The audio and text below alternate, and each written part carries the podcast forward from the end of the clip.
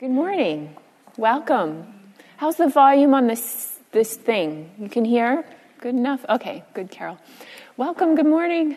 Um, we're going to do yoga, and then we're going to do meditation, and then I have a talk for us.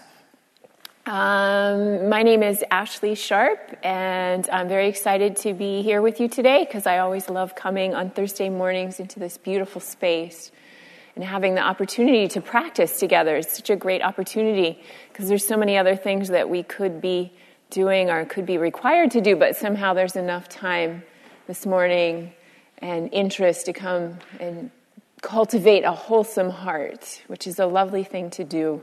It's very wholesome. It's a wholesome thing to do. So I'm wondering who's new. If you could raise your hand, there's some new people. Welcome, welcome. Everybody turn to your neighbor and introduce or reintroduce yourself. The idea is to get names.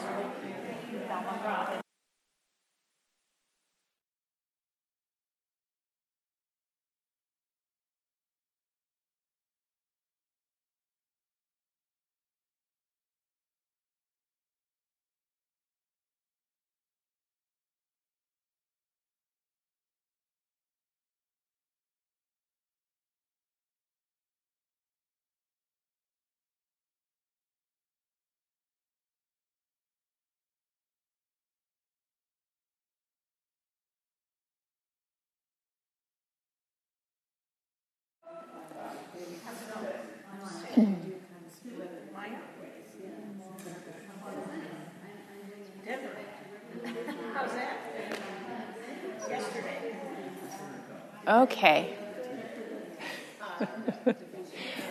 All right, so let's um, actually just take a moment and look around the space. Just like, oh, there's windows. If something catches your eye, you can linger there for a moment. But just look around the space. Did you write? Did I? I wrote. I did write that. That's that's our assignment for today. I'll talk about that in just a second when we're done looking around the room, taking a look, seeing what you notice. Make sure you check behind you too. It's kind of orienting to the space. Mm. And then once you feel satisfied with what you've seen and what's around you, just take your hands and give yourself a squeeze. Just squeeze a little bit, squeeze and release. Oh, yeah, you come to yoga. Mm. And then uh, shake off the hands. Shake off the hands. So um, I did write this on the board for us to remember as a practice. STOP is the acronym, and it stands for stop. Take a breath. So take a breath. You observe. I didn't write this down. The, like the question sometimes is, what do you observe? You can observe around you and inside you. Those are generally the choices. Outside and internally, externally would be the Buddhist language. So observe internally. And we just observed externally. And then proceed forward. Keep going with your life. So this is a, a homework for you if you are so inclined. And we're going to practice it during the yoga and it will fit in with the topic later as a as a it's really just a, an attentional exercise that we can use to support us in our lives. So stop. Take a breath. Observe.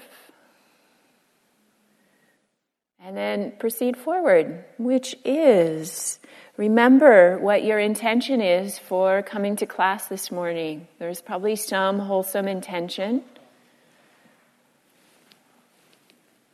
Some wholesome intention. What was your, your reason for coming to class? Maybe to do some yoga for your health, or meditation for your mind, heart, or the community. And then relax a little bit with that, your jaw and your eyes. Relax your hands. So, may this practice this morning, may this practice serve you to your highest good. so that when you leave, you have a little more capacity to meet the challenges of your life and also uh, more capacity to offer wisdom and compassion to the world, acknowledging that we are not in this thing called life alone. We do this together. So may this class support you so that you have the capacity to offer just a bit more wisdom, a bit more compassion to those around you. Uh, take a breath. Bring your hands to touch, palms touching. And just feel your hands touching. So maybe your hands have a slight dampness or clamminess, or maybe your hands feel dry. Uh, maybe you can feel the temperature of your hands touching. So we're centering ourselves right here. Next, we'll chant the sound Om. Om is from the Hindu tradition, it's an ancient sound. And we'll chant it just one time. Inhale. Ah.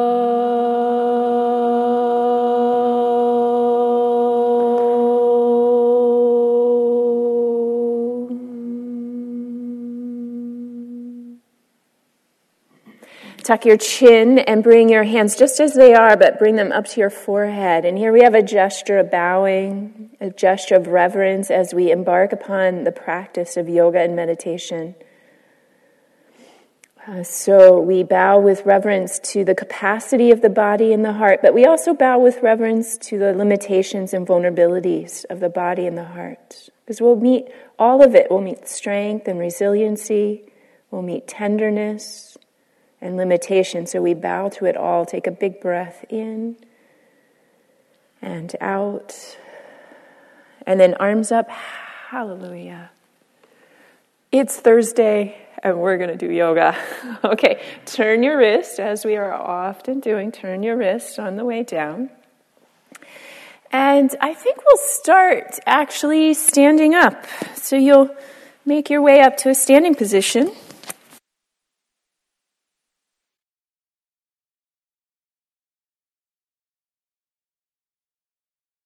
Once you get up into your standing position, do your stop practice. We're going to practice it a lot this morning, this stop practice, so that hopefully you'll remember later today to stop, take a breath, observe, observe inside and outside.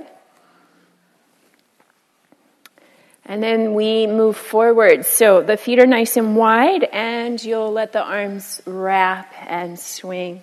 Let the arms really dangle, and so they're like Raggedy Ann or Raggedy Andy, and you're just shifting foot to foot and letting the arms wrap around. Like so. Uh-huh. And then as you do this, begin to move your jaw a little bit. Just like making uh, jaw movements uh huh. And then come into stillness and circle your thumbs. Circle the thumb. Let's take both arms up. Big breath in. And then exhale, cactus elbows. Stay standing, yeah? Both arms up. Inhale. Exhale, cactus elbows. One more inhale up. And cactus elbows. Good. Now, bend your knees, round your upper back, and just let your arms swing side to side. Let your head drop. And honestly, I just made this up, so it's not quite yoga. So your way is fine if you wanted to do this a certain way. If your back is tender, go tender. Maybe you want to do a little jiggle, a little bounce. If you feel awkward, just close your eyes. Nobody can see you once your eyes are closed. Just a little movement in your back. And then we'll come right up to standing, and both arms will come up. And take the arms back as far as they go and down. You'll pull both shoulders up. Inhale. Breathe out your mouth. And then let's do the jaw again, opening and closing. Like you were somehow exaggeratedly cartoon manner kind of chewing something. Here's like, ah. And then right away forward, fold down, down, down you go. Now, if your back is tender, brace your elbows on your knees and let your head hang here. And then observe your internal flow of experience. So, from the Buddhist texts, from the scriptures, the Buddha describes mindfulness as being both internal and external. So, we turn our attention often internally. Uh, drop your head. Take a breath. And then hands will come to the hips, and you'll come on up to standing. Hmm. Arms will come down by your sides and turn your head to the right. Turn your head to the right. Relax through your left shoulder and arm. Bring your head back to the center and turn your head to the left. Whichever left you want to do. And relax through the right shoulder and arm. And bring your head back to center. Okay, inhale, arms sweep up. And then exhale, forward fold, down, down, down. You go bend your knees. Once you're down, you'll take one breath. Breathe in, know that you're breathing in. And breathe out, know that you're breathing out. And then we'll come up to standing. Inhale, arms come around and up, all the way up. Stay standing. Exhale, arms come down. And then here, once your arms are down, you'll take one full breath. Melt your shoulders. When you get to your next inhale, whenever that might be, let the arms ride up to the ceiling with that. And exhale, whenever you get there, will be a down. And once you're all the way into that forward fold, again, you'll take a full breath in and out here. So, oxygenating the whole system. And when you get to an inhale, take your time, but when you get to an inhale, you'll come up to standing. And stay standing, arms will come down.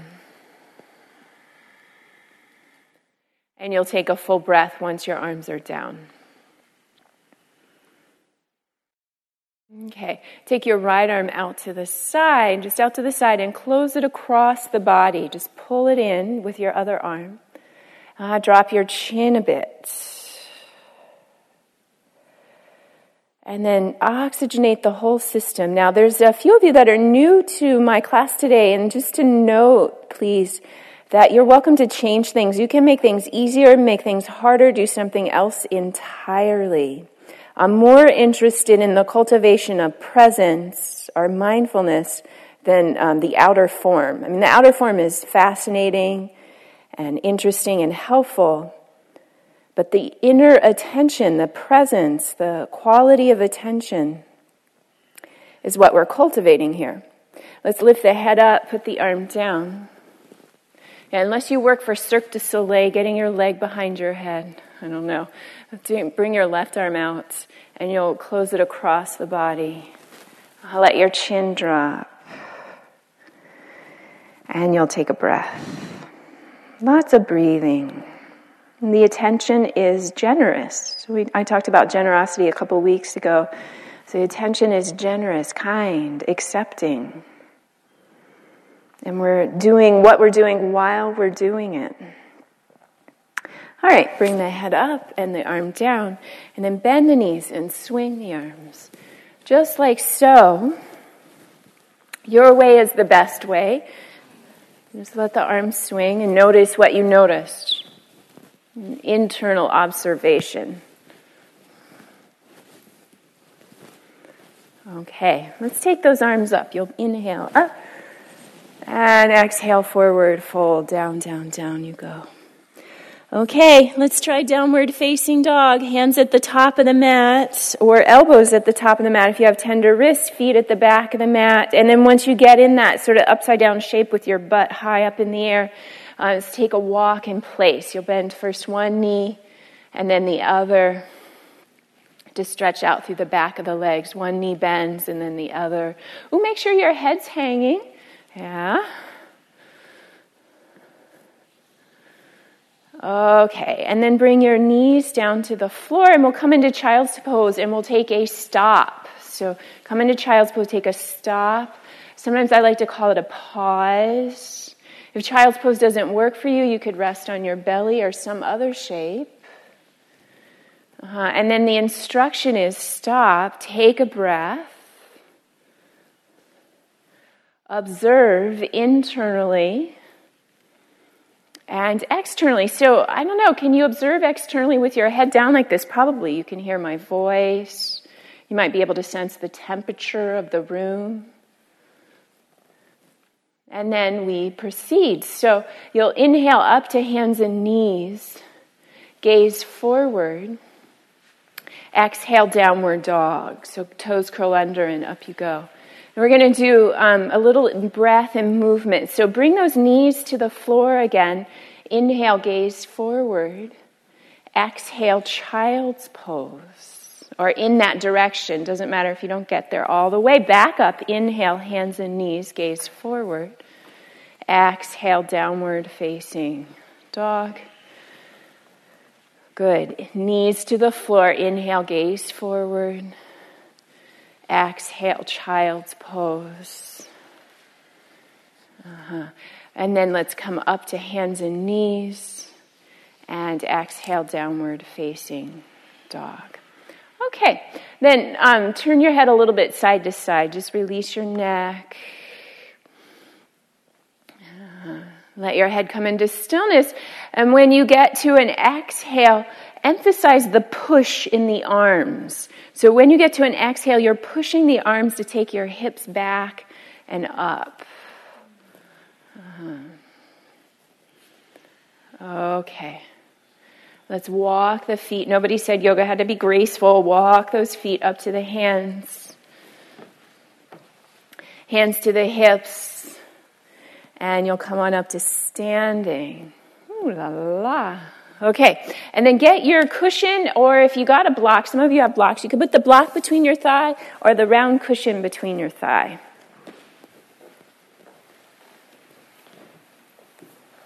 Mm-hmm. Mm-hmm. Yeah. Mm. Okay, so the feet will be close enough together that you can actually squeeze whatever you've got. Uh-huh. And then there's a light, sort of tushy squeeze too. Not with your hands back there, but the actual muscles. and then a lift in the belly. And just move your shoulders a little bit so they're not getting stuck. Um, okay, inhale, arms up. Exhale, stay standing, hands come down the midline. Squeeze your block or a cushion. Release the hands. That's your pattern. It's so very simple. Inhale, arms up. Exhale, hands come down. Keep squeezing the cushion and your butts and relaxing your shoulders. Do that two more times, doing what you're doing while you're doing it. Really, so often the question is what is the appropriate course of action or what is the most skillful way forward in our lives? And we can't know what's the most skillful way forward if we're not present, if we're not paying attention, if we don't know what's happening. If someone has fallen over, I cannot help them unless I notice they've fallen over, whether it's myself or someone else. So let's have our yoga party meet with the hands touching. It was a lot more than twice more, I realize. Uh-huh. Relax your shoulders. And then bend your knees and reach your arms forward. Okay, big breath in. Exhale, hands come down. Squeeze the cushion or the block. Inhale, arms swoosh up. Keep your legs the same. Exhale, arms down. So we're squeezing that cushion or block, and then there's softness and breath in the upper body.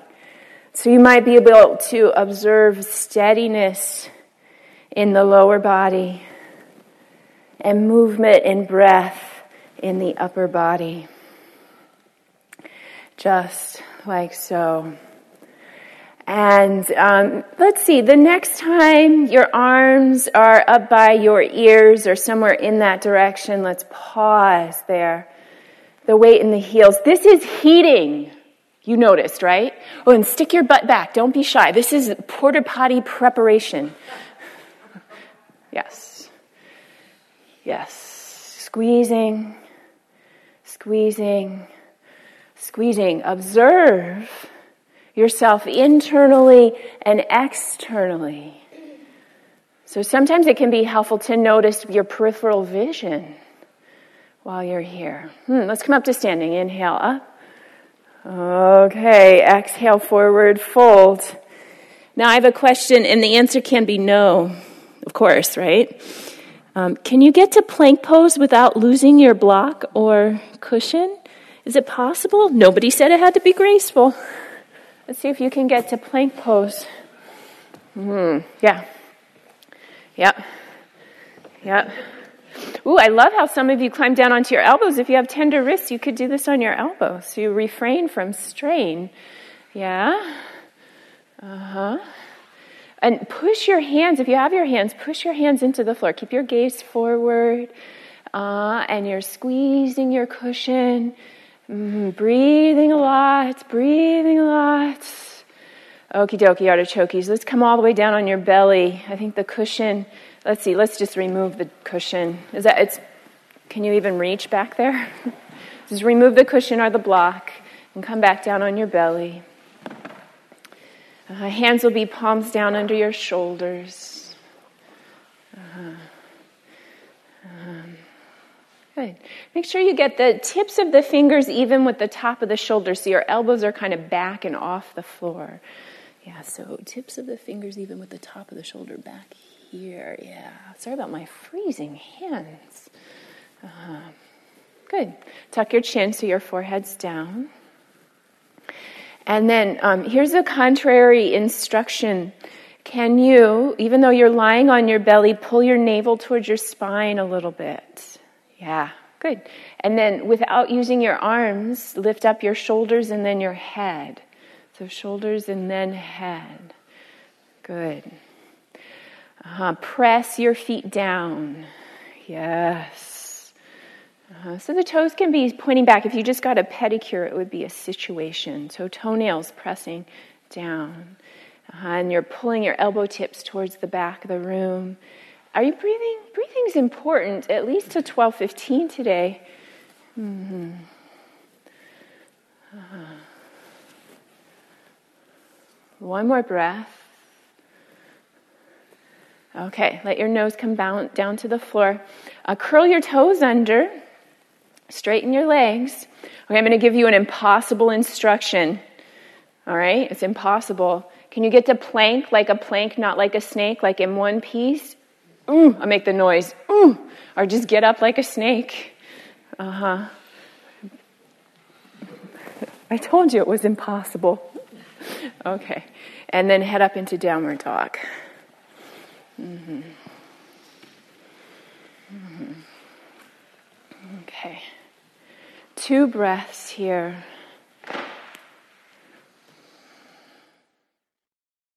Now, we're going to do half push ups. Some of you might like to do full push ups, but let's bring the knees to the floor uh-huh. and we'll try half push ups. Do you know what I mean? We called these back in the 80s when I was in middle school, we called them girl push ups. Do you know what I mean? That's horrible. It's International Women's Day. Half push ups. We can watch Joe, yeah? Just up and down. Uh, if you wanted to do the regular kind, yeah? Uh, see what you can do. Do what you can. Don't do what you can't. If your mind has a criticism of, of your body or what's happening, say, Thank you for your opinion. Do one more. Mm-hmm. And then find a resting shape, find a stop shape. So, whatever that might be for you, a stop shape.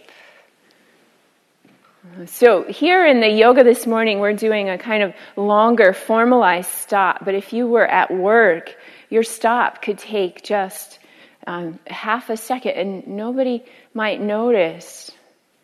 And the idea of the practice of stop is to bring you back into. Uh, the present moment, to give you some resources if things are challenging. and to allow you to, uh, just like this brief moment, to reset. So take a breath. Uh, observe your internal experience. So we can observe body sensation, we can observe mood, we can observe thought patterns. Uh-huh.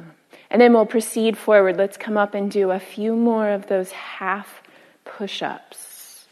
Uh, some half push ups, like so. Yes, it's good for us to do weight bearing and strengthening in the upper body, especially for, well, for everybody, I would say. So, weight bearing and strengthening in the upper body, just like so. Uh, do one more, and then you come to a pausing shape, a stopping shape, whatever shape you want. Uh-huh. Uh-huh. Take one breath wherever you are in your pausing shape, and you'll do a third and final set, in case you were wondering how long this was going to go on. Third and final step.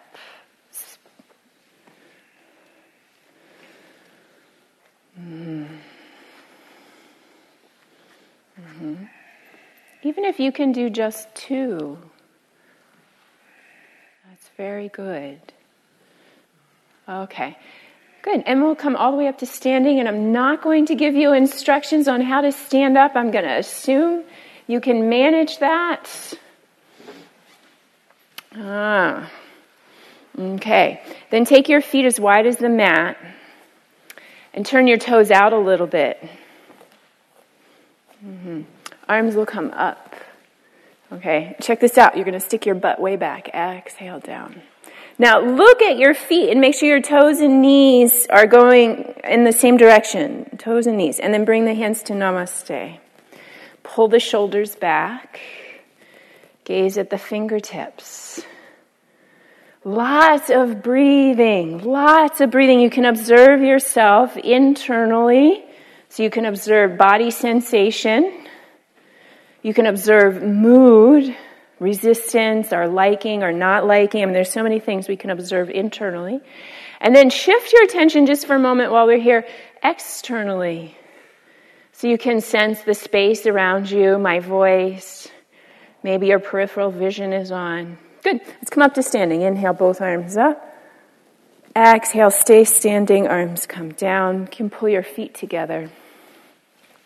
Shoulders up. Inhale. Breathe out the mouth. Turn your head no. No. As you're knowing your head, is that a verb? As you're knowing your head, as you're turning your head side to side, relax your thumbs.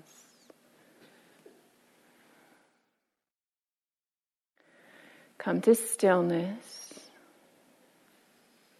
Sense the tallness of you, or the backside of you, or the uprightness of you. Good. And then you can let your eyeballs open. We'll turn to the right side of the room to do our warrior two. So the legs will go very wide, wider than your shoulders. And your right toes will turn to the back of the room. Mm. And the right knee will bend. Oh, I just observed some stiffness today. Okay, take the arms out to the sides. I think I probably wasn't alone. Inhale, right leg straightens, arms up. Exhale, bend the knee, arms out. Two more of those, and I really mean two this time.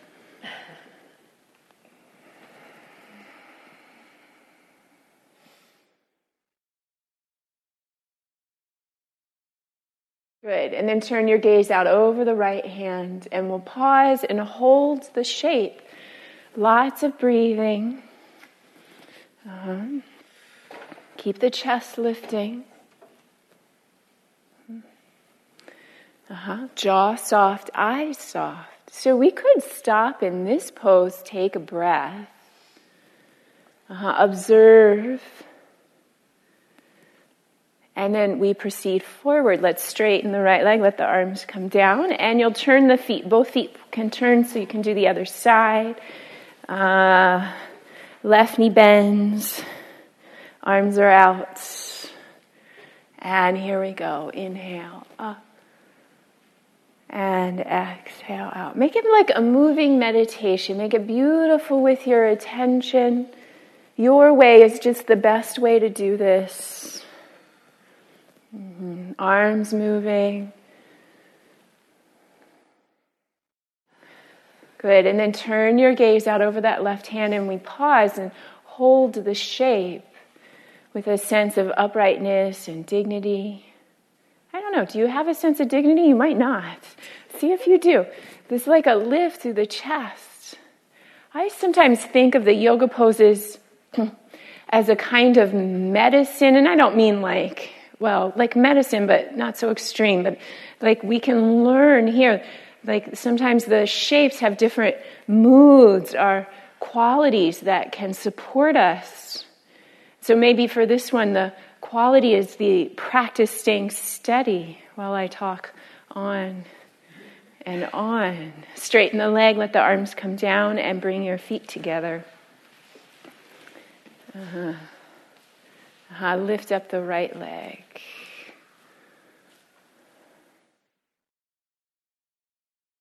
Lift up your left arm.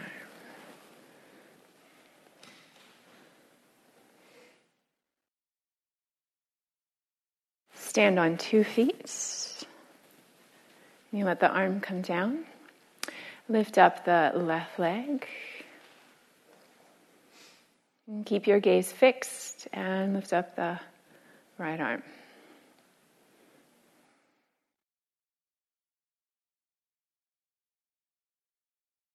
And foot and arm come down. Both shoulders up. Inhale. Breathe out your mouth. Take your feet nice and wide.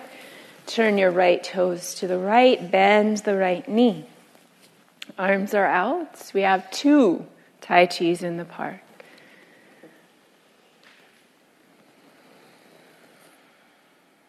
Doing what you're doing while you're doing it. Okay, now straighten the right leg and we shift into triangle pose. And just tip over a little bit, yeah. Mm-hmm. Press the pinky toe edge of the left foot into the mat. Uh-huh. And receive the pose. So you can sense the pose, the felt sense of the pose. So, this uh, seating ourselves right in the present moment, doing what we're doing while we're doing it, gives us more information so we can proceed forward with kindness and compassion and hopefully even a little bit of wisdom. Let's come on up. And arms down, switch the feet. And the left knee will bend. Arms are out to the sides. And you have two.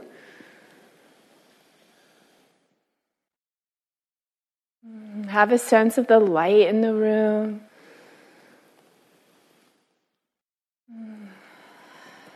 And then this time your arms will stay the same. The left leg straightens and you tilt over into your triangle pose and breathe. Mm. So, this quality of mindfulness that I'm talking about, really, this stop practice is a reminder of mindfulness. This quality of attention is part of the Buddhist teaching for the reduction of harm for yourself and others, for the reduction of suffering. It's a technique that can help. Let's come on up and bring your feet together. Hmm. All right. Lift up the right leg. This time, hands to namaste. Okay, we're going to go fancy because it's Thursday see about taking that lifted leg behind you. You just tip forward a little bit. Take your arms out to the sides like airplane wings.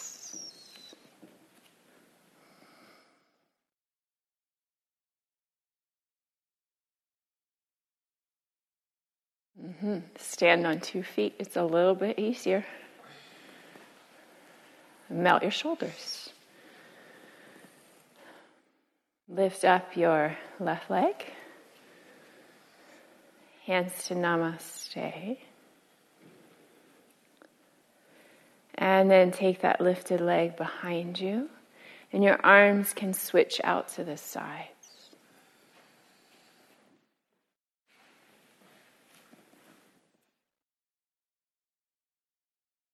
This is strengthening for the standing leg and foot.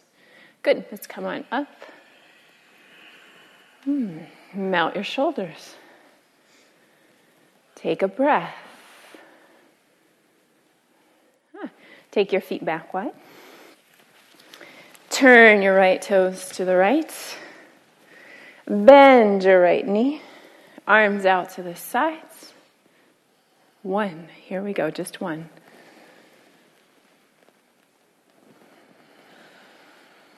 Side angle pose. Right forearm to the thigh. Top arm comes up alongside your head. Uh-huh. Engage your butt muscles. That's the technical yoga term. Uh-huh. And reach and ex- lengthen and strengthen your left leg. Breathe a lot. Uh-huh. Have your eyes soft. So, doing what you're doing while you're doing it can support you as you move through the challenges of your life. And then we also begin to see, we also begin to see that everything's changing all of the time. No feeling is final, no thought is final. Let's go ahead and come on up. Arms come down. No yoga pose is final.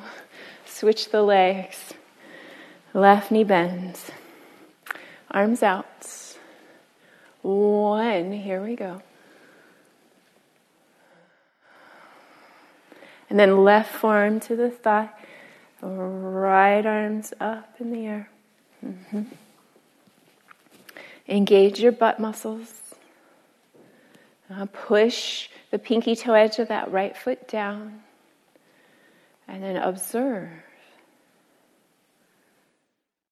And when we begin to really know in our hearts that things are changing, we can understand that that is the nature of life, that it is always changing, that we are all of us, each one of you in this room, you're in process. You're in the middle of process of shifting and changing and learning. You've never been this old before.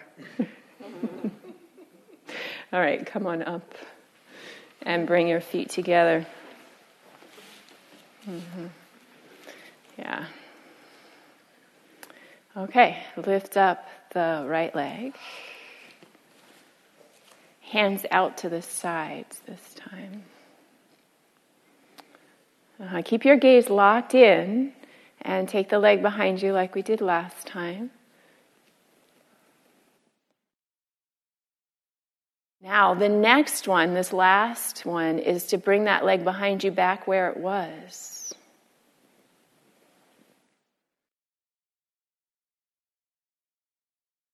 and then stand on two feet. Can you feel the strengthening in the bottom leg, or is it just me? Can you can feel it? Yeah. Yeah. Hmm. Okay, pause for a minute. Okay, and then we lift up the left leg. Arms are out to the sides this time. Hmm. And the leg goes behind you.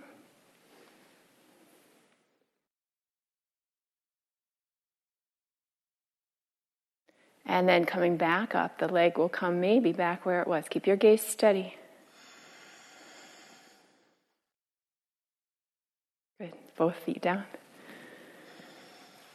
Ah, take a breath. Hmm. Okay, let's turn and face the front of the room. That's very good. That was double thumbs up, I think. Double thumbs up.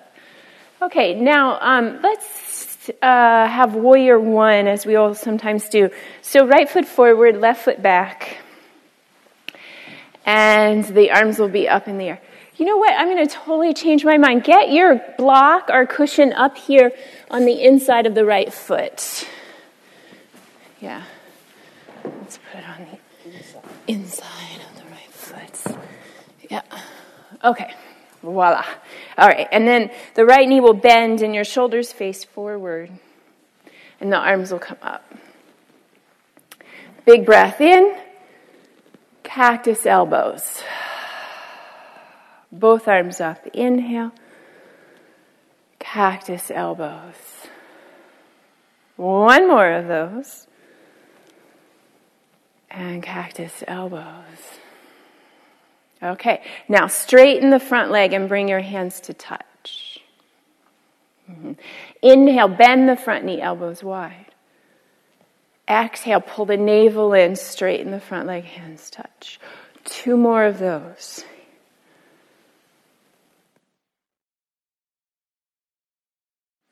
Keep your left tush engaged. Okay, and then when this leg is straight, Hands to the hips. Inhale, lift the chest. And exhale, fold forward. And you might take your hands, your hands could stay on your hips, or the hands could come down to that cushion. You might turn the cushion up tall. Hands maybe come to the floor, but most of us need arm extenders. The cushion or the block makes a nice arm extender. Uh, push a bit into the back heel. Mm-hmm.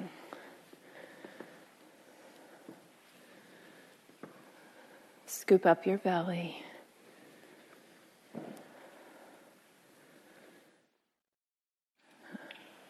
What are you noticing now? Could be thought stream, could be body sensation, could be pleasant or unpleasant. Those are all internal experiences. You could also be noticing external experiences, the space around you, One more breath. And press your feet into the floor. Balance can be a little tricky, so push down a lot to help you come up. Uh, and then step your back foot forward.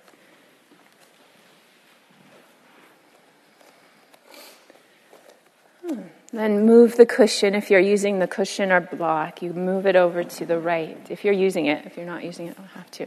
And we'll have the left leg forward, left knees bent, right leg straight behind you. And the arms are up in the air. Good. And then three times exhale, cactus, elbows. And inhale, arms up. Just like so. Two more. Uh, notice your external environment as you do this. Okay, now let's uh, straighten the front leg and hands to namaste. Inhale, bend the front knee, elbows wide, chest leans forward. Exhale, pull the navel in, straighten the front leg, hands together. Two more of those.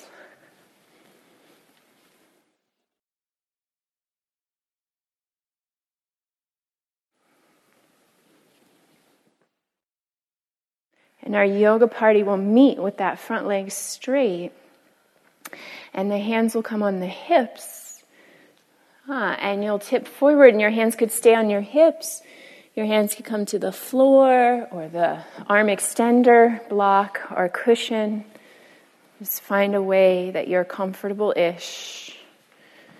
And then we stayed for a, actually a fair amount of time. Front leg is straight or straight ish.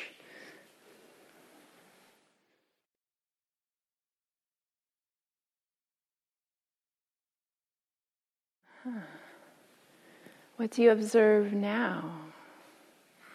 Are you aware of now?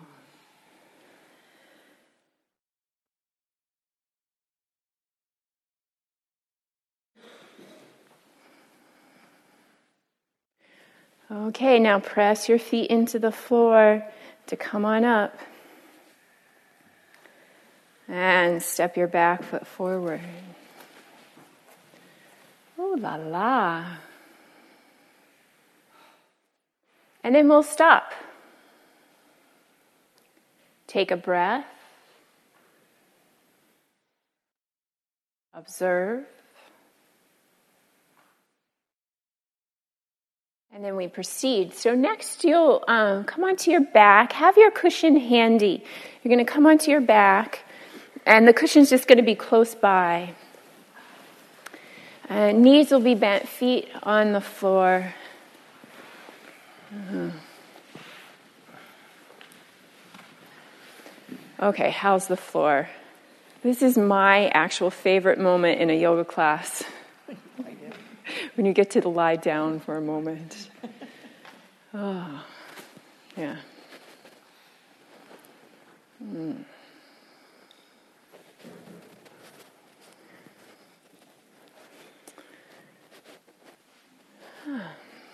Okay, so a lot of you gave yourself pillows, which is generally a lovely thing to do. But for now, um, let's take the pillow out from underneath your head. If you had a pillow under your head, you can just take it out. For now, you can put it back in a moment. And the hands will be down on the floor by your sides, and feet will be hip width apart with the ankles under the knees. Okay. And then um, before you lift your hips, so of course we're going to lift our hips next. It's a common pose, a bridge pose. But before you do that, um, pull your navel towards your spine and then lift your bum up. Yeah, good. So feet can stay on the floor and knees bent, feet on the floor. Is that okay on your knees, Carol? Yeah, you just lift your tushy up. Yeah. And outer shoulders press down. And the breath.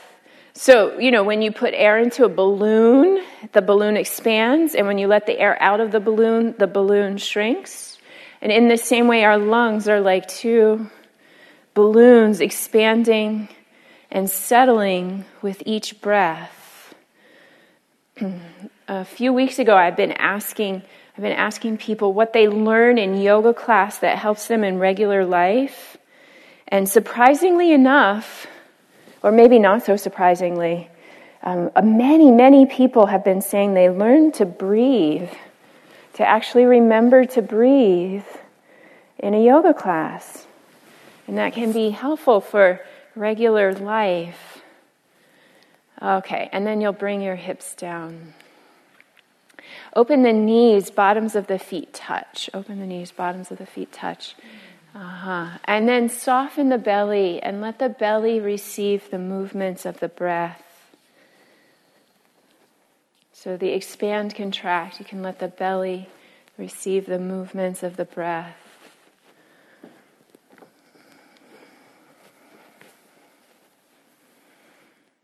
One more breath here.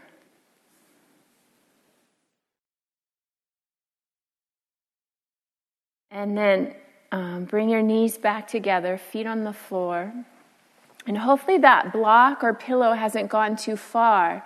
I'd like you to lift your bum and slide the block or the cushion underneath your tush. So it'll be under your sacrum. Yeah.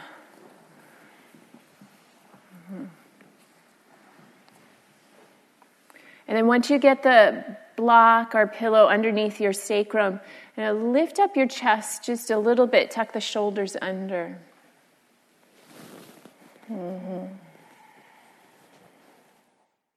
And then relax the outer corners of the eyes.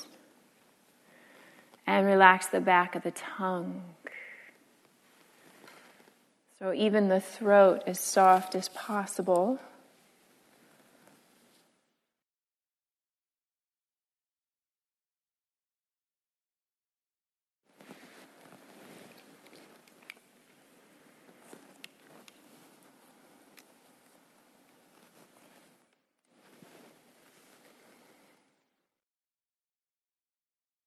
A couple more breaths here.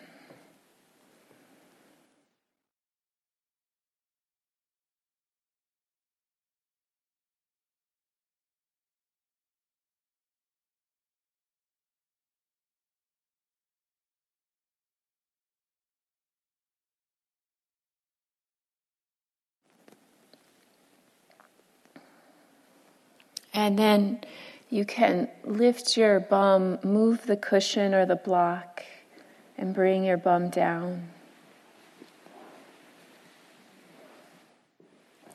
Uh-huh. Bring your hands behind your head and you'll lift up the head and shoulders. Yeah, knees are bent, feet are on the floor, and the head and shoulders are up. Mm-hmm. Now, just do this little thing where you kind of um, pick up one shoulder further and then the other, like you're shifting a little bit side to side.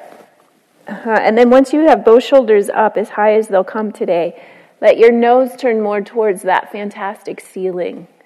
So your head will rest into your hands. It's up off the floor. Elbows are wide. Uh-huh.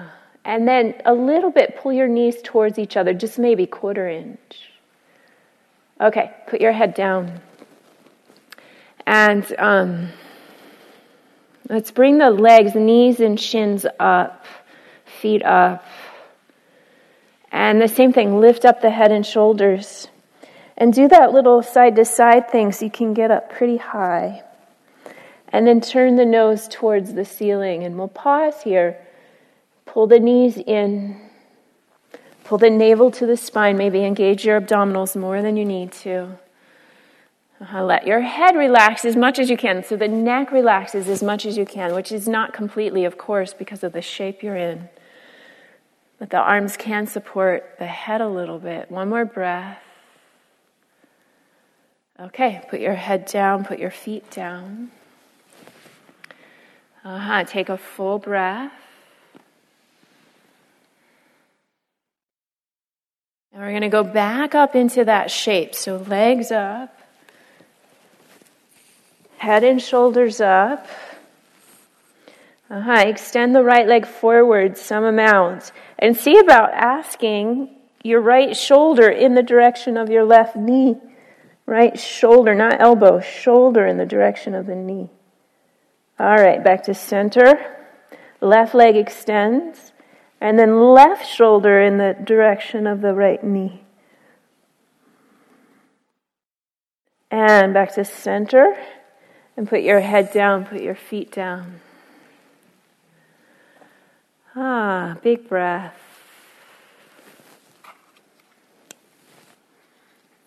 Let's bring the knees into the chest. And the knees will go over to the right. If you have tenderness in your lower back right now, you can put the cushion either between your knees or under your knees. So if your lower back is giving you a little trouble, put the cushion between the knees or under. Uh-huh. And then let your head turn to the left.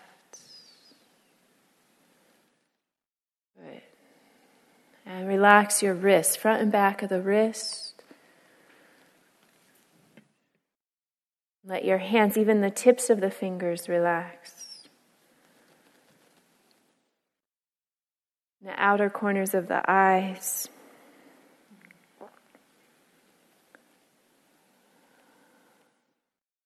And the breath is silky, soothing. There's nothing to fix or figure out here. There's this lovely teaching in uh, yoga. It's actually a Buddhist teaching too, the sense of uh, the innate goodness, Buddha nature, it's sometimes called, or innate wisdom, and that actually who we are is mysterious and precious.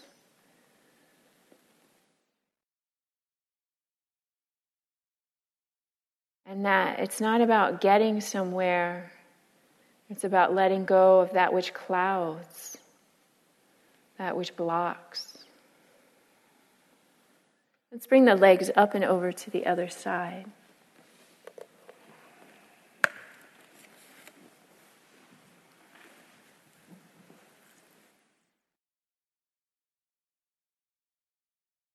And the head turns away.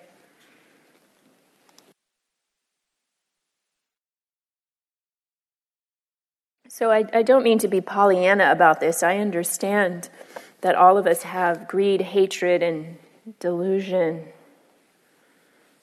in our hearts and minds. And if we look around in the world, we can see that. So I don't mean to be Pollyanna, because we do have those, but actually, those are considered to be those uh, uh, kleshas or the defilements, it's funny words, that, that, that these cover, that they come over us and that they cover our innate clarity, innate compassion, this Buddha nature, this heart. Uh, another way to say this that I learned in the yoga tradition is that um, it's not that we're trying to have, that we're human beings trying to have a more spiritual experience. It's actually that we're spirit having a human experience. That you are what you seek.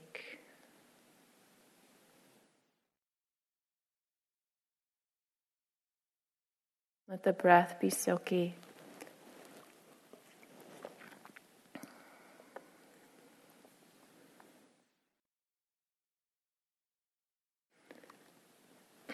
And then you'll stretch yourself out. I think it's time to just come into the stretched out shape. Some of you will want to put those pillow pillow back under your head or under your knees. And you might need to put your socks on or cover yourself. Sometimes the body temperature can drop when we rest like this. So it's actually healthy and good for the nervous system to take a pause. And even if you end up not feeling very relaxed, you have to give yourself permission to take a pause.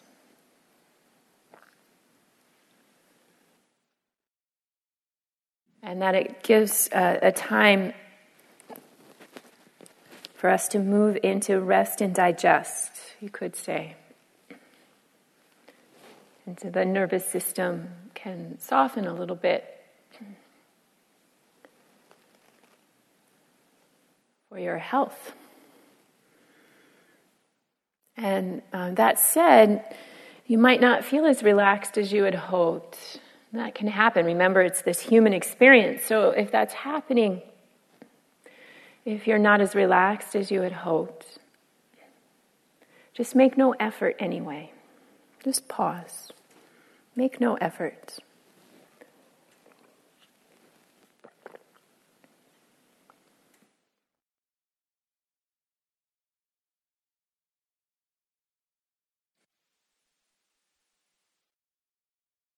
And bring your attention inside your mouth and sense the inside of your mouth.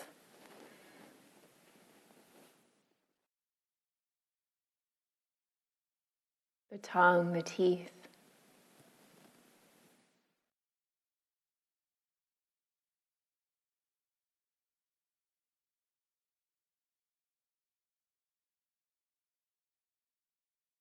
Notice up into the roof of the mouth, up into the nasal passage, the sinuses. And then the eyes, right eye, left eye.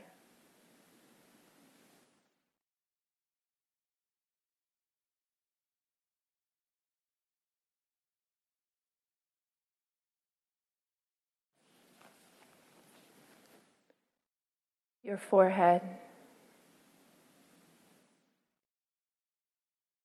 the very top of your head.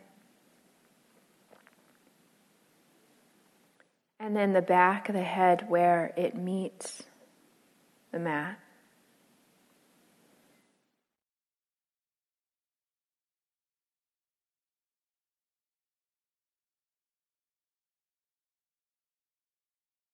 And in the back of your chest, the back of the shoulders.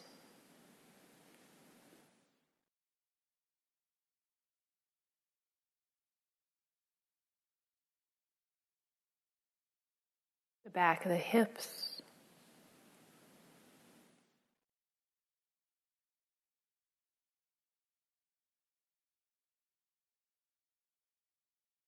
Your genitals.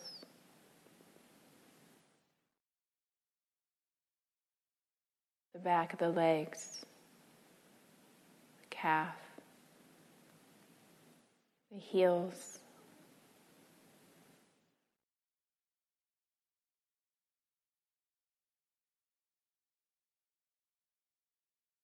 And notice the front plane of the body, tips of the toes, chest and belly.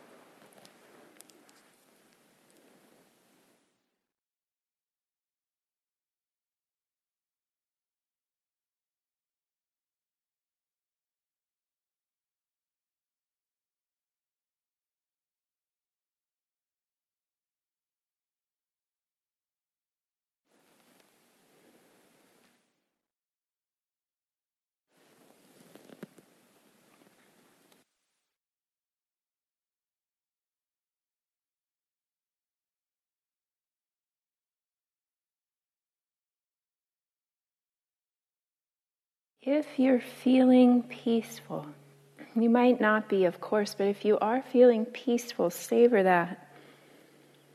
And if you're not feeling peaceful, then uh, maybe offer yourself a kind word or a sense of compassion, this human experience.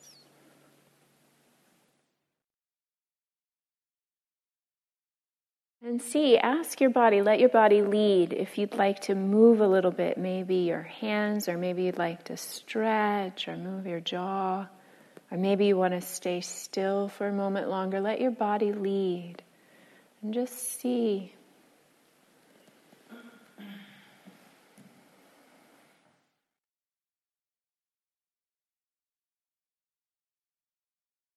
And eventually, You'll bend your knees one at a time and place your feet on the floor. And you'll roll to your right side.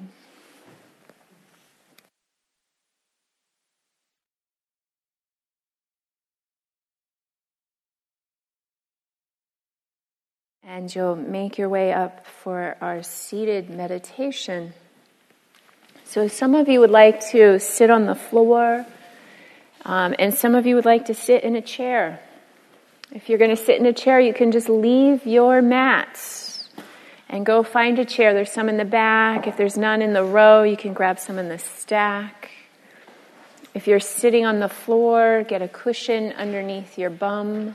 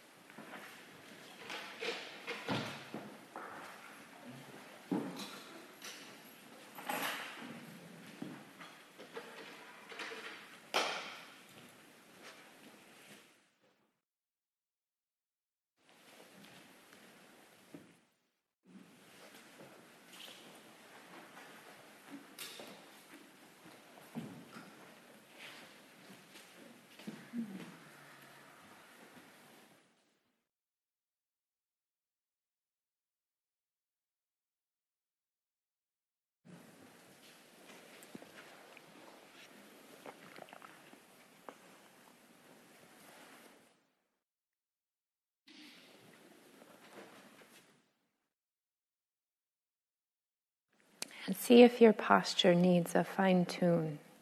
Let your body lead.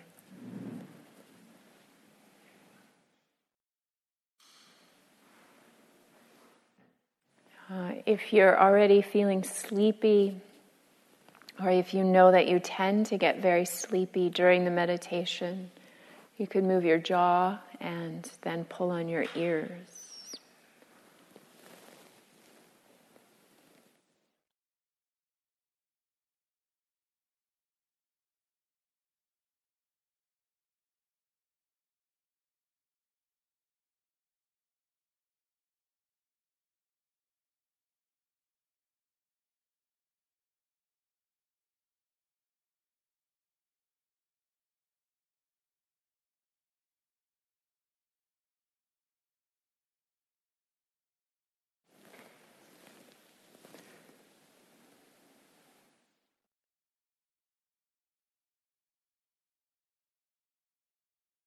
Have a sense of your posture.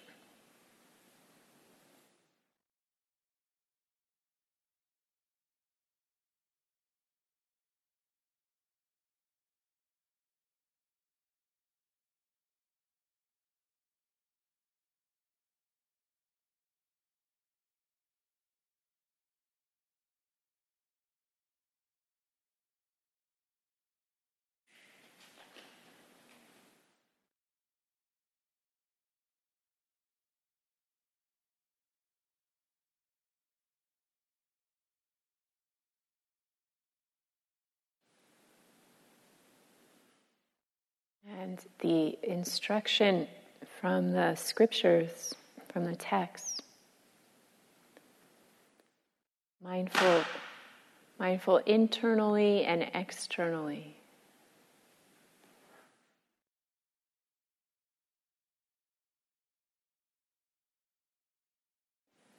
So even with your eyes closed, you can have a sense of the space and the people around you.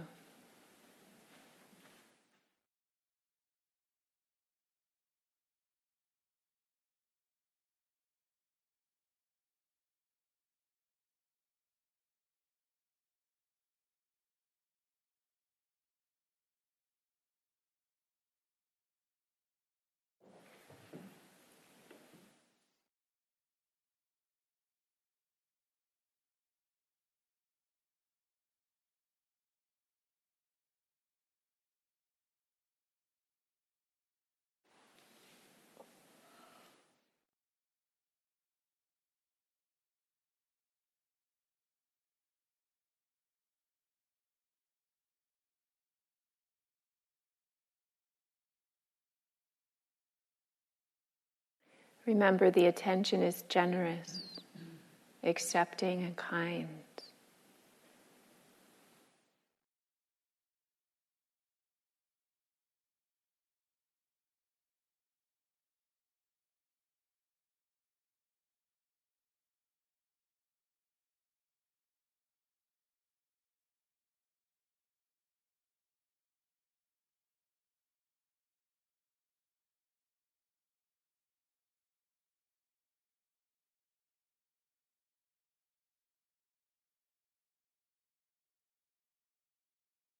You have your posture internally and externally.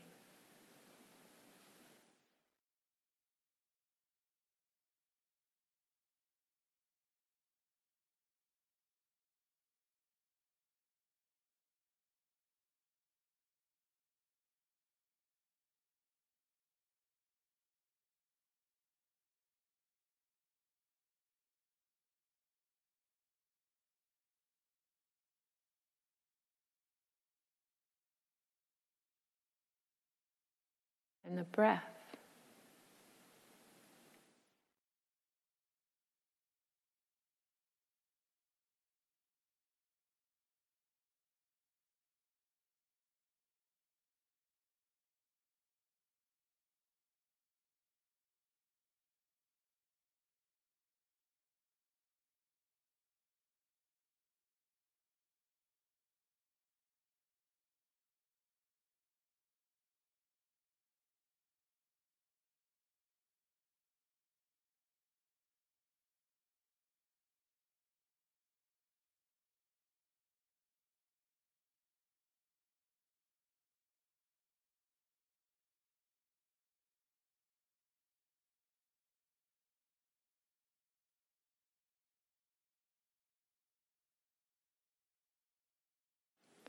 The attention is accepting and kind.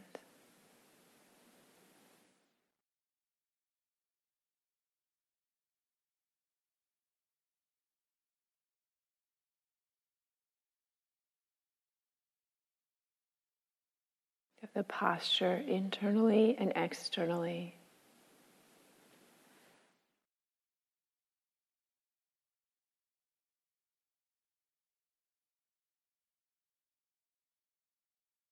And the sensations of breath arising in the posture.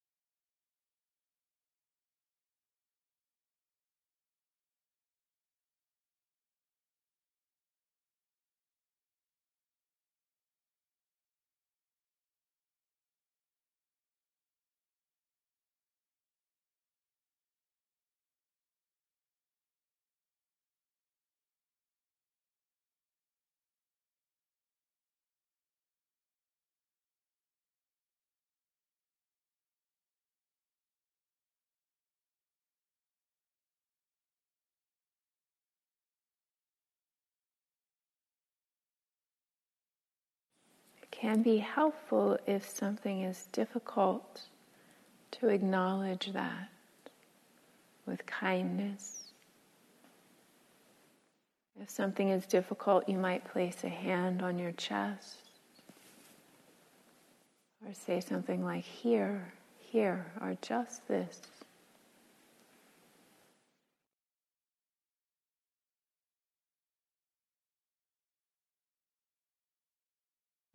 Attention, the attention is accepting and kind.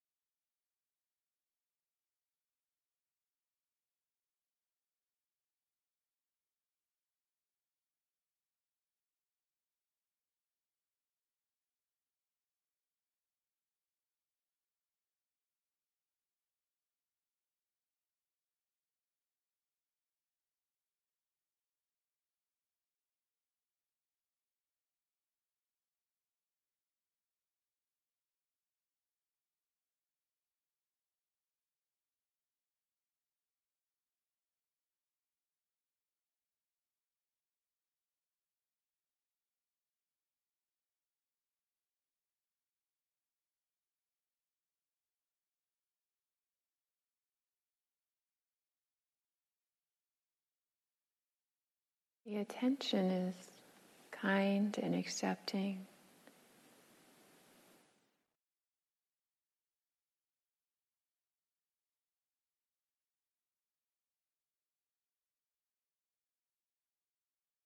Sense of the posture inside and out, internally and externally.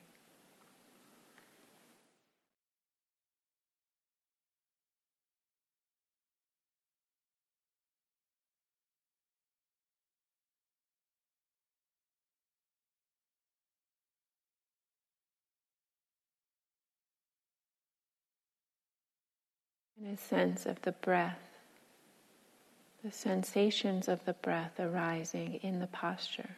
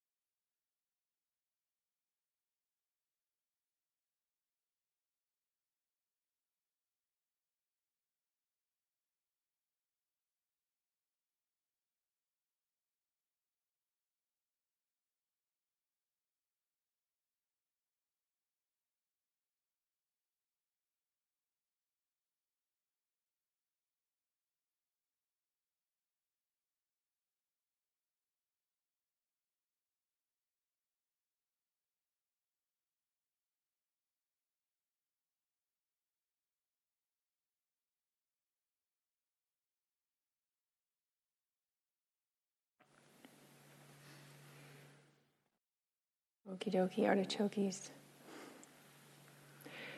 So uh, we're going to rearrange the room now. You can roll up your mats. And we're going to come closer to the stage. So we'll make two little semicircles here. If you want to stay on the floor, you can bring your cushions even onto this rug here in the front. And if you want to sit in a chair, you can bring the chair forward and we kind of circle up here. And then I have a question. Should I turn on the heat? Are you happy? Thumbs up, thumbs down with the temperature. You're okay? You're okay with the heat? Okay. No. Are you cold, Maya? Oh, Thelma. You're okay.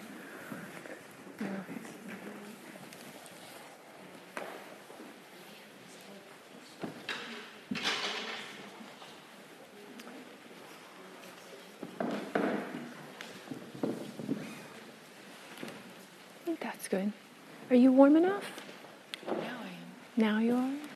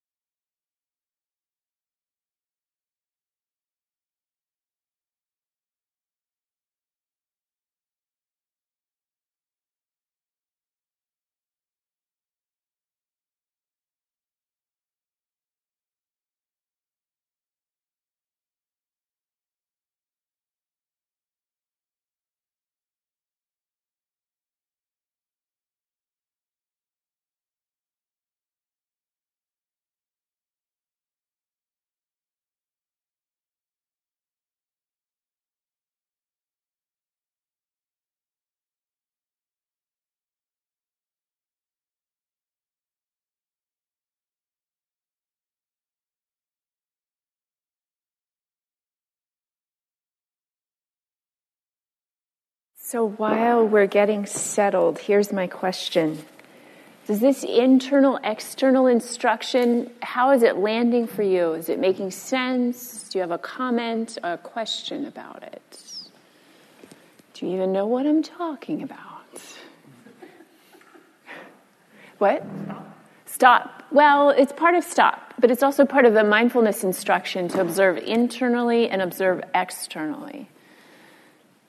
So I'm wondering if there was any comments or questions about observing internally and or external. I feel like it's obvious when we meditate that we observe internally. I feel like those are all the instructions about internal attention, but the text actually invites us to observe externally also, which can be very helpful in regular life when you're interacting with people right? Or it can be very helpful if you're feeling a flood of whatever emotion going on to observe around you rather than it can be helpful, right? Just to titrate or balance things. But no comments or questions about internal, external. What do you got for us? I just always think about it lately. I feel like I always think about it as a dance. Ah. And I like the idea of, like, it helps me, it makes me feel supported to feel like I'm taking the air in. Uh huh. Even that is observing external comes through. Right, right. Yeah. Anybody else have anything with internal, external? Have you all heard this before? No. Yeah. Maybe that's why there's no comments or questions about it. Internal, external. Okay, well, we'll leave it for now. I'll talk about it again next week, probably. So um, let's do names. At this point in the class, we'll do names, call and response style. So it will be uh, something like this Ashley. Ashley. Right. Right.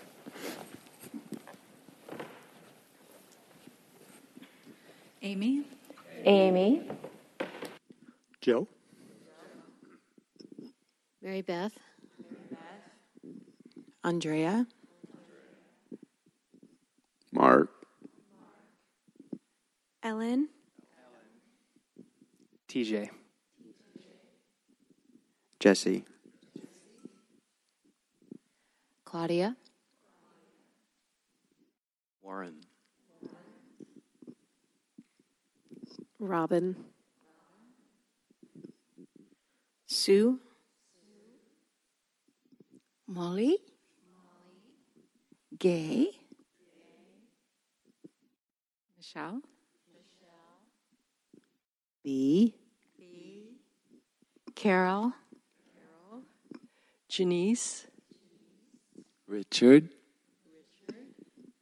Kelly. Maya. Mark. Jan. Thelma.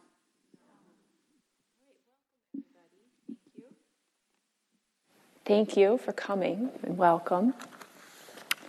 So, um, speech. Um, the guest is always the Buddha. And the Buddha is whatever or whoever is in front of you. So, all the time we're eh, meeting life, and whoever's in front of you, whatever in front of you, is the Buddha. Another way to say this, I'm speaking kind of poetically, is that uh, it's important who we meet, how we are in the world, what we do, how we are is important, and whatever is in front of us is important and precious too. It's so easy to be on autopilot and kind of having to get a lot done, especially if we have a busy life. Anybody have a busy life? to forget it's so easy to forget that actually our lives are quite short. It's the older I get, the faster it's going. Lives are quite short, and um, to be savored, they're precious. It's like this one life that we're given. What do you choose to do with it? So, whoever is in front of you, or whatever is in front of you, is the Buddha, is to be treated with respect and attention and kindness. You could think of this whole path path of practice, the whole reason to do yoga practice and meditation uh, is the cultivation of wisdom and compassion to the aim of reducing suffering for yourself and others. So, um, in my experience, and when I look around me, I can see how powerful our speech is, right? How powerful our words are. Um, I was asking Joe last night for stories about how powerful speech is, and he might tell this story later. I know I put him on the spot now, but uh, here's a story about his grandmother. How someone said something. Well, should I just let you tell the story? Oh, sure. Yeah, he'll tell the story. um, my uh, grandmother uh, uh, had a very difficult life. She was left behind in Yugoslavia as when her family immigrated and because she had to take care of her um, her ailing uh, grandfather, um, and so she told this story her whole life about how uh, she was very upset one day because she couldn't go to church with her friends and her family uh, because she had to stay behind and take care or stay with her grandfather and um, take care of him. And and she tells the story of this um, Austrian soldier who with a feather in his hat and, and asked her like why why are you so upset? And she said oh i'm i'm i'm upset because i can't go to church. And he's he said to her oh well don't don't be dismayed. You're in the biggest church of all of them. And she said that helped her her whole life. And you know right into her 80s she was telling this story many times. but it, re- it, really meant a lot to her to hear that, and, and it helped her her whole life. Like one, that somebody said something that impacted. Maybe you've had this experience where someone said something to you and impacted you for years, whether positive or negative. It could be both, right? And then, um, two, you're in the biggest church, like you're already in church. It's a little bit what I'm trying to say with whoever's in front of you is the Buddha. right? Like we have every day so many opportunities to cultivate wisdom and kindness.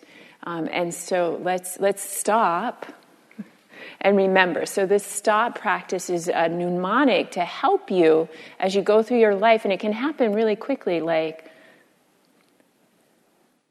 there it is. And then you keep going. And maybe nobody would notice actually that it even happened necessarily, but as a way to recenter yourself. Because so often we're in confusing situations, like we all live in gray areas. And um, it's hard to know sometimes what is the right way forward, or what is, instead of the right way, what is the best way? What is the way to cause the least amount of harm? And if we're not present, we have less capacity to make those, those choices, right? Like we need to observe inside and outside of us what is the situation before we keep going. So often we stumble forward and we forget to pause. I mean, so many of us know a pause break, a stop break to really stop, take a breath, observe what's going on, so then you can proceed um, with as best. Um, with the, the highest good in mind. So, I'm talking about the cultivation of speech, which is where we're actually remembering our intentions. I mean, I might have really lovely aspirations to be kind, and then in the moment something happens and not so kind thing comes out of my mouth. Does this happen to anyone else? Right? right? It happens all the time. But our aspirations might be one thing. What there's that saying, uh, the road to hell is paved with good intentions. And so this stop practice can help us bridge that gap between our intention, our aspiration, and what actually comes out of our mouth. And it's a practice. It's not a perfect. All these things are practices. So we, uh, when we start to work with our speech. Um, need to give ourselves quite a bit of a break like okay because we have so like that it's happened so fast and we have so many habit patterns that kind of propel us forward so to work with speech um, is a big endeavor if you choose to take it on to work with the speech to cultivate kindness to reduce harm for yourself and others with your speech it requires um, a practice of mindfulness like we have to be present and we need to connect with our intentions in the moment um, that we can possibly learn to reflect a little bit before speaking. Um, and the teaching is that wise speech leads to fearlessness. Isn't that interesting? Why speech leads to fearlessness. If we're speaking in a way that's creating harmony within our group, within our family, if we're speaking with kindness, that it can lead to fearlessness. And then I also want to point out that our speech includes our own self talk. And that's a big one for a lot of us, the, the self talk. Um, I took it uh, on myself for a while to start speaking aloud my inner self talk so I could actually hear it and wowee. Maybe it's TMI, but anyway, like the inner speech is part of speech. So, how we speak um, can reflect uh, deeper views and biases that we have, whether it's externally or external loud speech or internal speech. So we can start to clean things up if we start to pay attention. Um, so there's this really lovely thing that someone mentioned. Did you mention it last week about timely? No, I don't think it was you. It was someone else. Um, about our speech that the Buddha gave these instructions. So, this is the stop practice to help you um, pause before speaking. And then the questions are the instruction is to not speak unless it meets these four, is it four? Yeah, four things. So, speak at the right time. Um, maybe I have something and it meets all the other criteria. It's true, it's useful, and it's kind, but it's not the right time. Joe just came home from a big show, very busy. It's maybe not the right time to bring up the thing. I mean, all this, this can happen all the time. And sometimes for me, speech can feel like it's got to burst out, like, oh, like it's bursting, it's got to be said but actually a little pause is it the right time? It's important to reflect on it if it's the right time. I think that one's really obvious. Okay, true. Mm. then we can start having a big debate about truth with a capital T. Or, but at any rate, is it true? Is it true? So often we speak in ways that have hyperbole, that we exaggerate to make our point. I've noticed for me, if I'm exaggerating, there's some story that I'm pr- trying to put forward or kind of get my way, right? Like there's a little bit of exaggeration or let alone an outright outright lie that I'm trying to manipulate or get something spun in a certain way. But actually, we're asked to consider uh, what we have to say. Is it true? Is it true? And not necessarily true with a capital T, but true in that moment. Um, is it true? And then the next one, useful. Is it useful? And it's not always about being useful to the other person. Sometimes it's really useful. I, I need to say something, right? For to speak my truth or to set a boundary.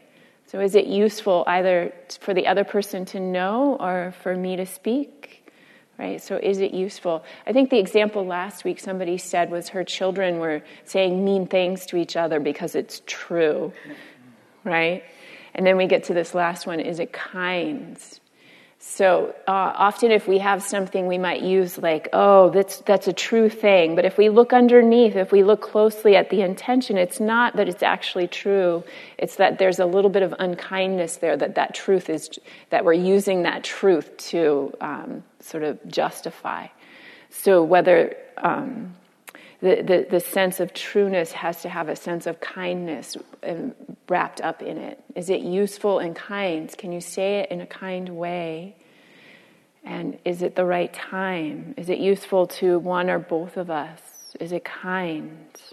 Right? So that's a high bar, is it not? That's a high bar. So that's why I say speech, if we begin to work with speech, that it's a practice. Now, the Buddha gives all these examples. He gives these like extreme examples. There's stories in the text about how you're supposed to practice a kind heart, even if somebody's literally pulling your limbs off your torso, like pulling you apart or attacking you. The instruction is to maintain a kind heart. So, this is a tall bar to clear. And so, then really, can we speak with a kind heart? So, if we're we're invited to cultivate the kind of heart that stays steady and practices kindness, um, even if we're being physically attacked. Can we then, maybe with our speech, like step up things a little bit? I think just a little bit step things up. Because how we speak um, can harm people. It makes a difference in how we are and how we speak to each other. It can land and be really helpful or really damaging. So, um, Oh, and then another part of speech, which we forget, I almost forgot to talk about, is deep listening. Like when we're talking with each other, actually listening. So often when we're speaking to each other, we're not listening, we're planning what we're going to say, trying to negotiate like how to make ourselves appear better or what we have to add, like some sort of self preoccupation instead of remembering to practice a kind of listening where we're present and we can hear the other person. And this comes back to that mindfulness internally and externally. So we're present with whatever is arising in the moment with the other person. If they have something to say, we actually listen. And I like this word deep listening, and it implies a listening maybe even to the underneath what's being said, because we can listen for that too sometimes. And this takes practice, right? All of it takes practice. So Thich Nhat Hanh says, aware of the suffering cause. Do you know who Thich Nhat Hanh is? He's a Vietnamese uh, Zen Buddhist teacher. He says, aware of the suffering caused by unmindful speech and the inability to listen to others I am committed to cultivating loving speech and compassionate listening in order to relieve suffering and promote re- reconciliation and peace and in myself and among other people. Okay, he goes really broad, and that's why I really like this. He, go, he goes on. So he's um, relieving, in order to relieve suffering and promote reconciliation and peace in myself and among other people, ethnic and religious groups and nations. I haven't been hearing that much wise speech in the news recently. right? To pr- promote reconciliation and peace among ethnic and religious groups and nations. Uh, knowing that words can create happiness or suffering, I am committed to speaking truthfully, using words that inspire confidence, joy, and hope. Okay. So, not only does it meet this criteria timely, true, useful, and kind, but he's talking about speech where you uplift each other. So I sometimes do this with my friends if I have enough presence of mind to think about that I want to do this. When we get together, instead of letting it get into a complaining rah, rah, rah, fest, we actually like deliberately, and usually it just takes one of us to remember. And if there are both of us working on wise speech, it's even better, it goes even better, to remember to uplift each other, right? To help transform, to uplift, to inspire confidence, joy, and hope. How much more effective can we be in the world if we're inspiring confidence, joy, and hope with each other, with our friends, and with ourselves? Okay, so he goes on. Shall I go on? I think it's really good. He's good instructions. When anger is manifesting in me, I am determined not to speak. I will practice mindful breathing and walking in order to recognize and to look deeply into my anger. Hmm. Hmm. So, um, again, this come back to this useful thing. Uh, sometimes we need to speak. Sometimes our boundary, that's what anger comes from, right? A, a boundary violation often. And we need to speak. So he's saying, Thich Nhat Hanh saying, don't not speak, but actually right? Meet these criteria. Like we, if it's useful, sometimes it's useful. We need to say something with kindness at the right time, and it's true, but it's not always easy.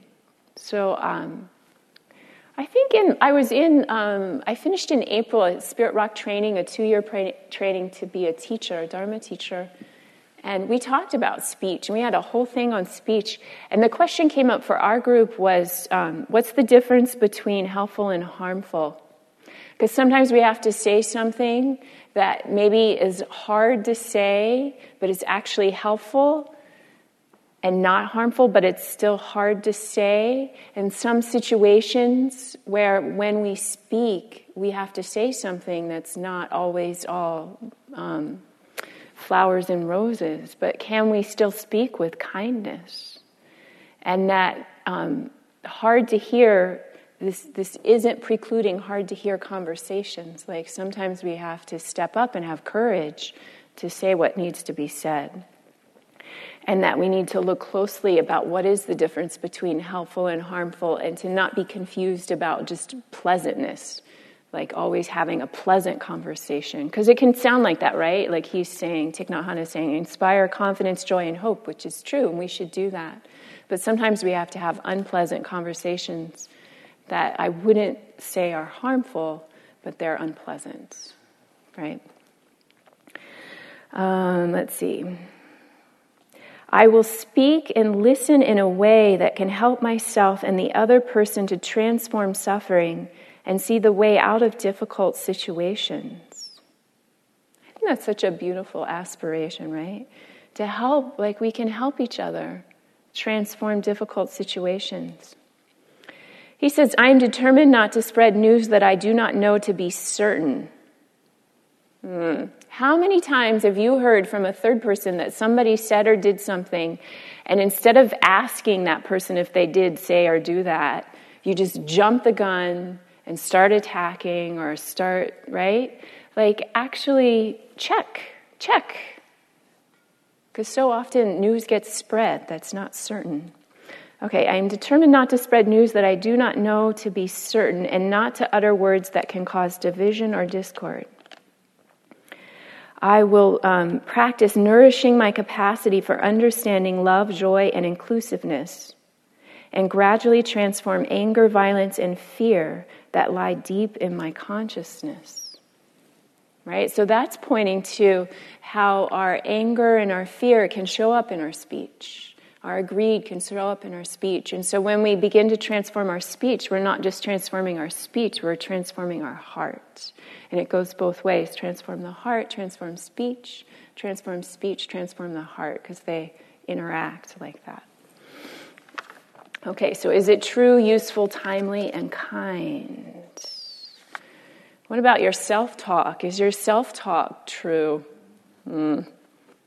Are you using your self talk to uplift and inspire confidence in yourself? Imagine that. Okay. I think that's what I have for you. There's a little bit more. I'm going to go a little geeky. Okay.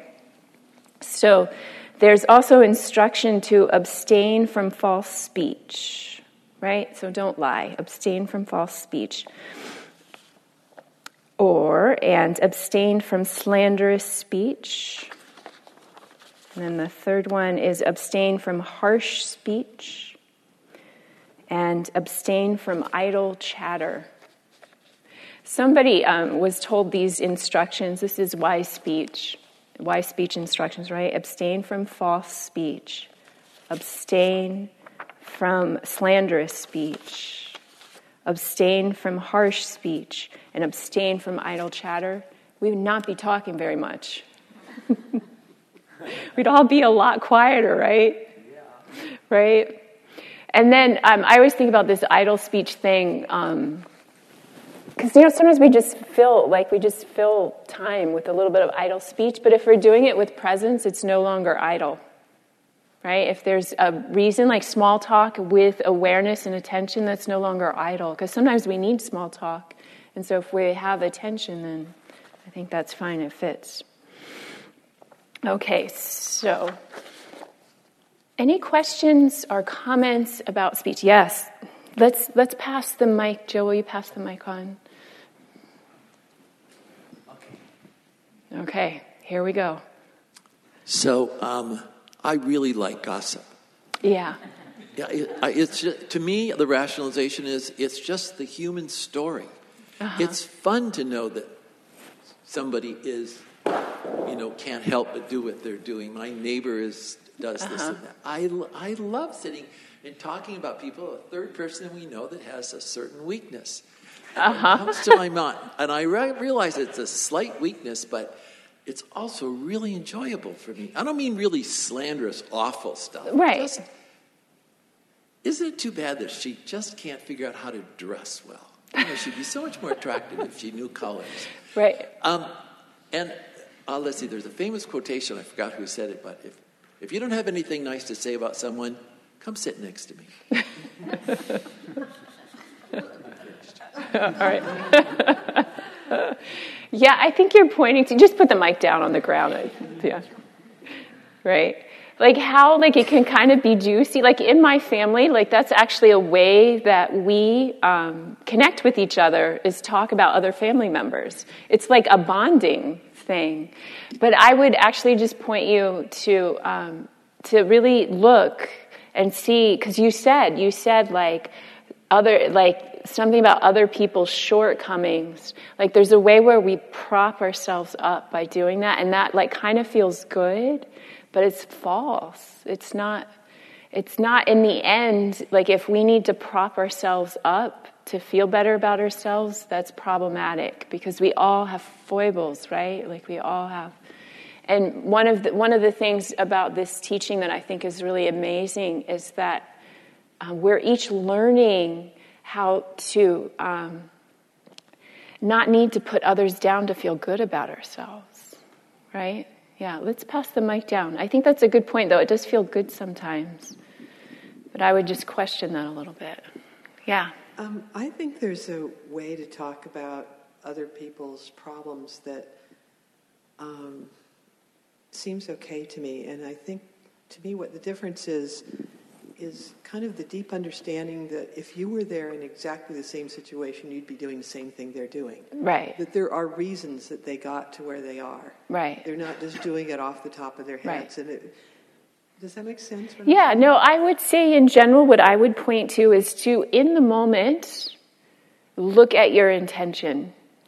So I don't mean your aspiration, like maybe you have aspiration that's very beautiful to help you understand and make sense of the story, but in the actual moment of the sharing of the story to look close honestly like with truthfulness about what is the intention because sometimes it might actually be a wholesome intention to help you understand or work something through.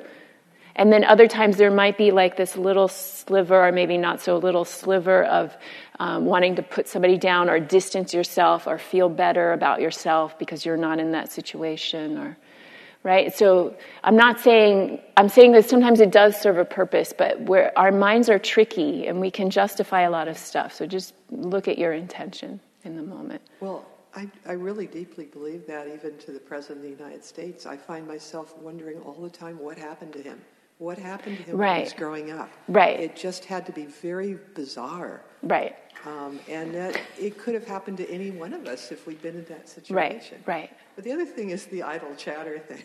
Uh-huh. I have, you know, certain friends that we just like talking, and it, we get it's fun. And Yeah. I think they did a study a few years ago that found that women, in particular, get each other high Yeah. when we're talking. We just Yeah. our serotonin levels go up, and we just Yeah. we just have fun chatting away. And it, I don't know if that's idle talk or not.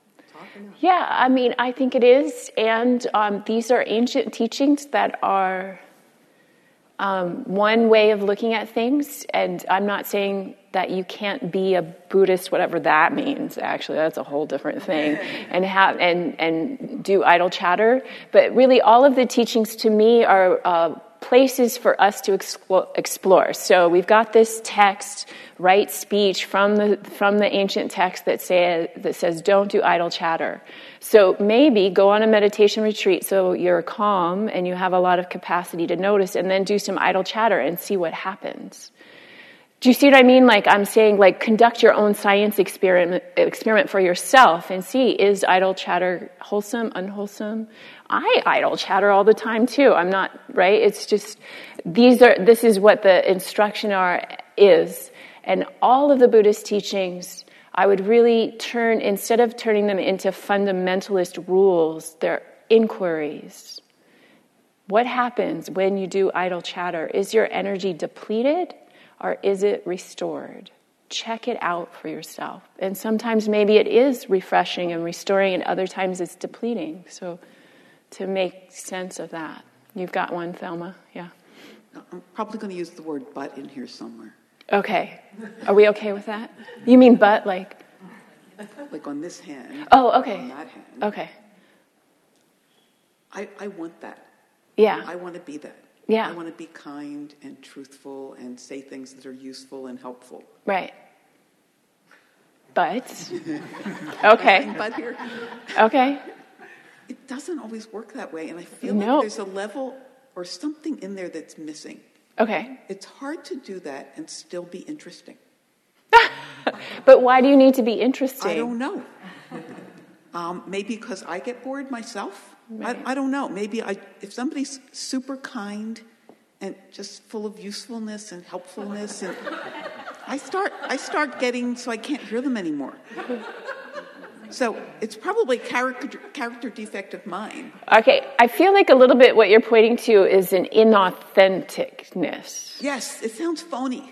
Okay. If we're too nice and too Okay. kind and too Okay. But I, I agree with that overall. And I, I, I Right. blurted something out last night. I, I ran into a woman I hadn't seen for a while, except Uh-huh. I saw her on Facebook and she had a photograph of herself and her two kids. Uh-huh. I don't even remember if she was in the photo or not, but she's somebody with very, very, very dark, springy, curly hair. Mhm. And her kids are under five, and they both have this beautiful, like straight white blonde hair.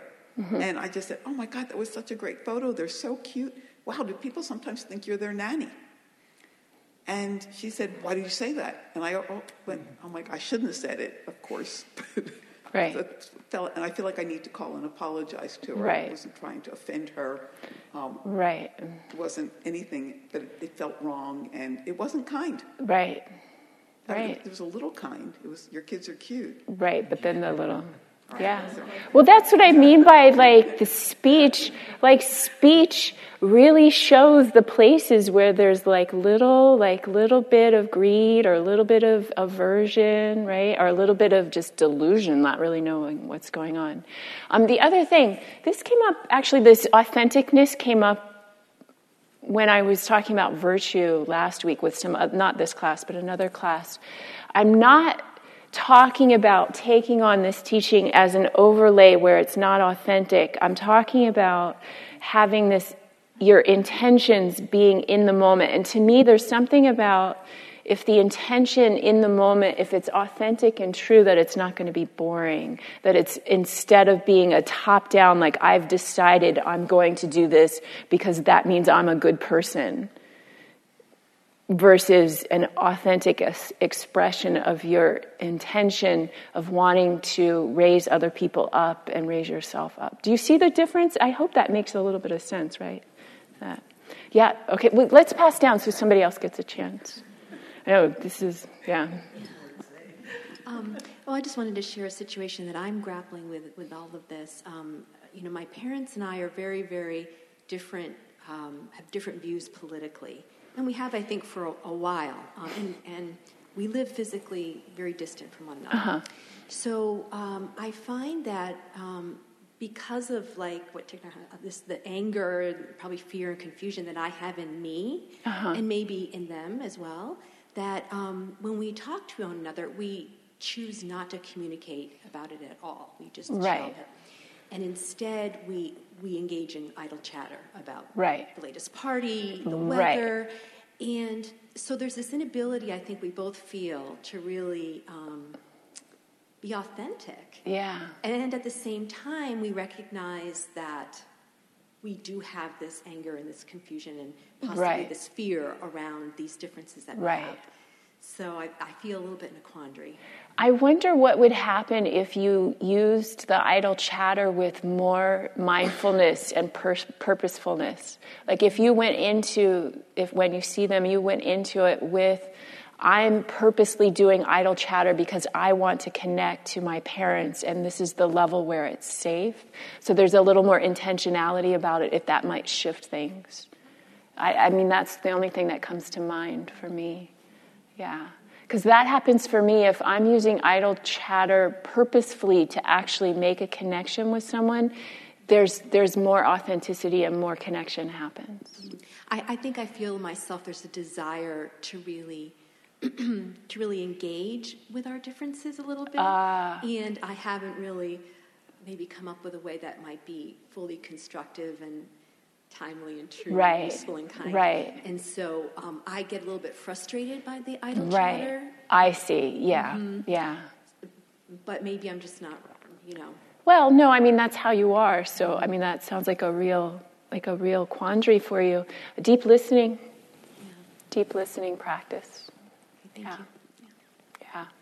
Let's see. Are there anybody else? I want to do. Do you have one? Yeah. Let's do one more.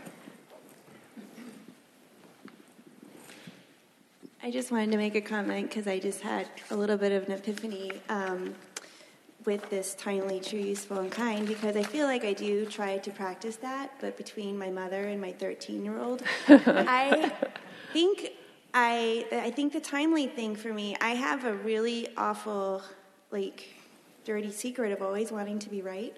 Uh-huh. And I'm always Anybody else have that? I mean, we all have that. but like, I am constantly correcting everybody around Mm-hmm. me, and I feel like I'm doing this because I think I'm providing a service. right. but I'm not. I'm probably just pissing everybody off, mainly my kid. But Right. I just like in the timely thing. You know what? It's okay if it's not right or Right. like it doesn't like does it really matter in the moment? Probably not. Right. I should probably keep my mouth shut. Right. So. Right. I think that's a beautiful pointing to like our ego need, like your ego need to make sh- like to say what's right or what the mistake was, is about propping like it's an ego need rather than a connection.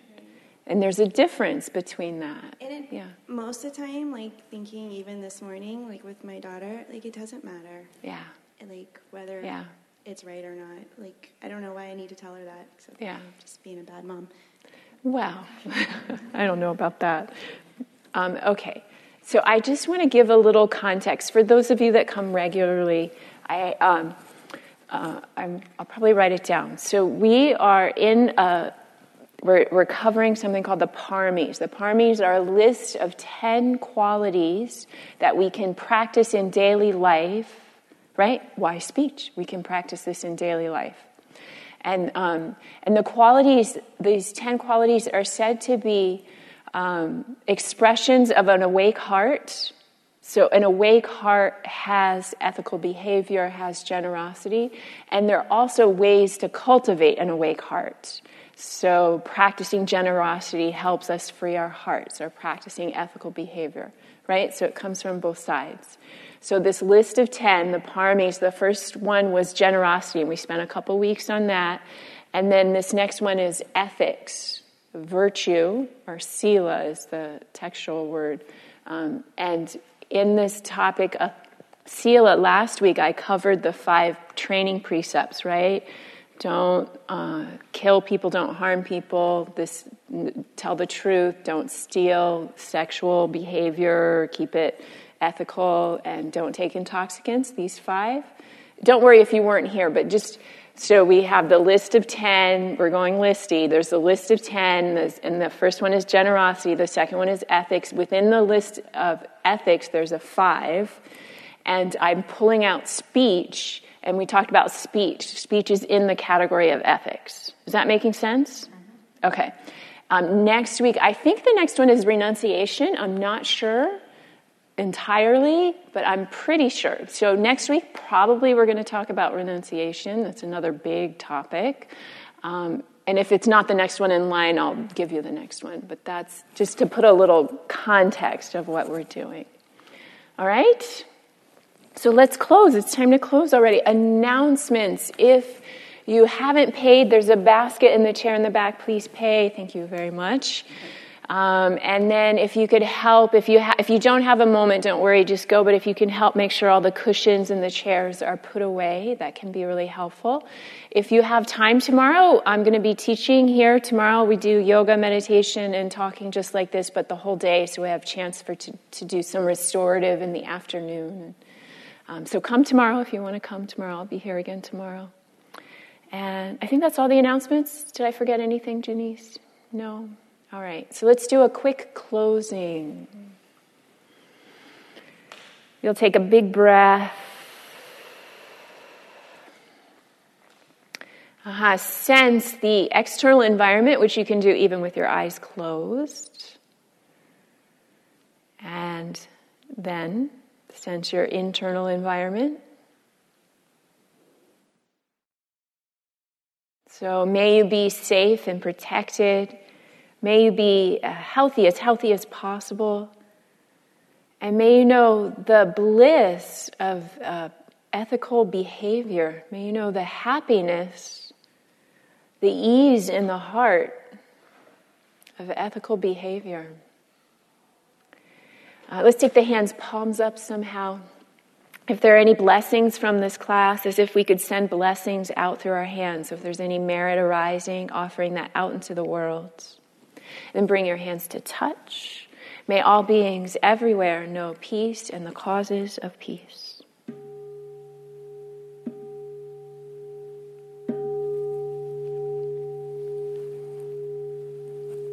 Thank you so much. I could not do it without you.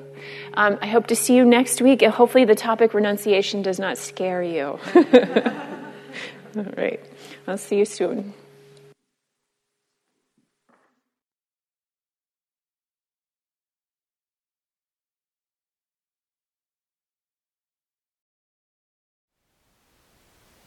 Thank you for listening. To learn how you can support the teachers and Dharma Seed, please visit dharmaseed.org slash donate.